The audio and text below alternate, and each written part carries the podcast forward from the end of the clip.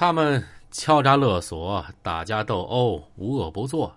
这期间，李正光多次被带进劳改所管教。不过，几进几出的他始终不知悔改，反而在混社会的道路上是越走越远。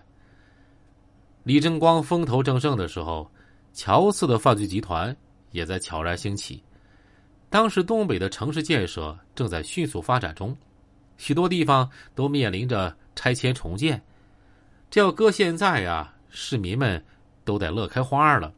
但当时的拆迁政策还不完备，对于他们来说，拆迁就意味着无家可归，所以很多市民对拆迁都很反感。开发商呢想速战速决，但屋主们却不想搬，双方为此矛盾不断。乔四儿就是瞅准这个机会，走上了暴力拆迁之路。他挣得了第一笔金之后，他的名头。也因此在黑道上闯了出来。李争光在听说乔四大名之后，对他十分钦佩，因此他很想投奔这个又狠又能赚钱的老大，因为他知道啊，混社会光靠狠劲是不行的，还要有源源不断的资金才行。而当时的李争光缺乏这方面的资源，因此他想要投靠乔四儿，和他一块打天下。当时乔四儿的暴力拆迁队正需要人手，面对着李争光毛遂自荐，而且呢还是自带打手队伍，乔四当然是欣然接受了李争光一伙人的加入。起初，乔四儿并没有看中李争光，因为李争光长得弱弱小小的，一副书生气。虽说李争光在黑道上早已有了名气，乔四呢也有耳闻。但是，他怎么瞅这个李正光，也不像是人们口中相传的那个狠毒的混混头目啊。不过，在经过几次暴力打架之后，乔四儿就对李正光彻底呀有了改观了，因为他发现李正光虽然长得书生气，但打起架来那是真的不要命啊。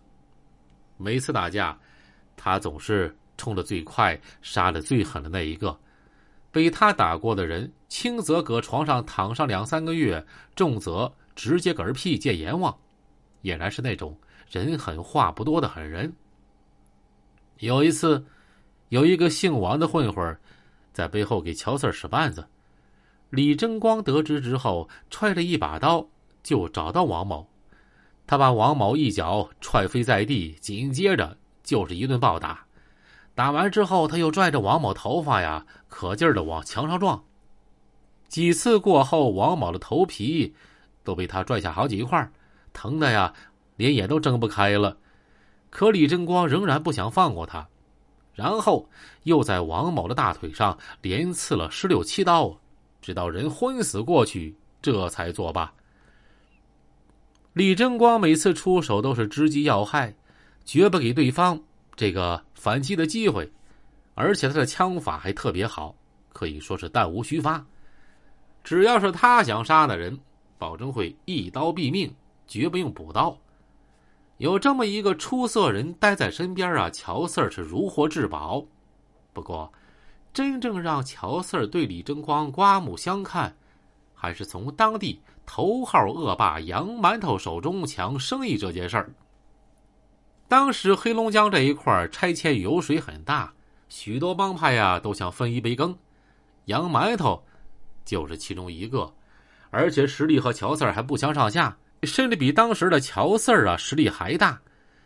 他和乔四儿同时看中了一个地盘，双方互不相让，谁也不想放弃这块肥肉。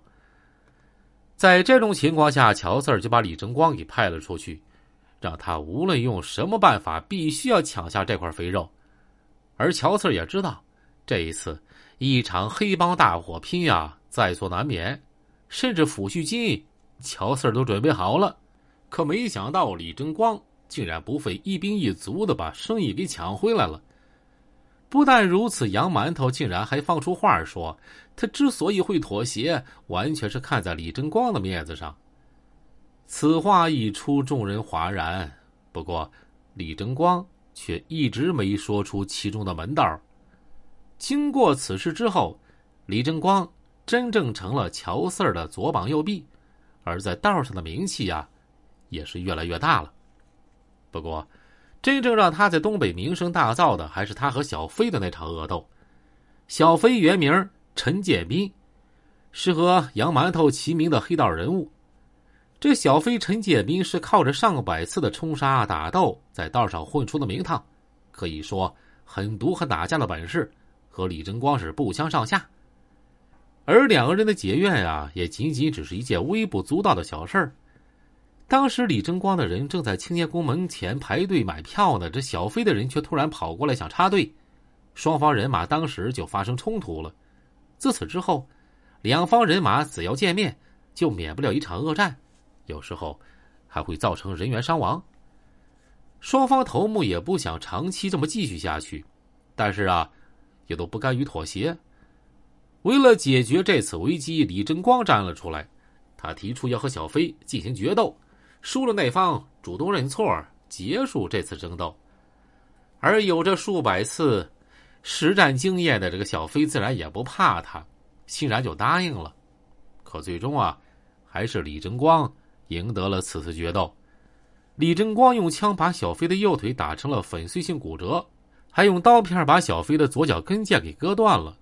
小飞双腿被废，自此成了残废。而从此之后，李正光第一杀手的名号就在东北黑道上是风头无二。乔四集团也在李正光的加持下成了东北第一黑帮。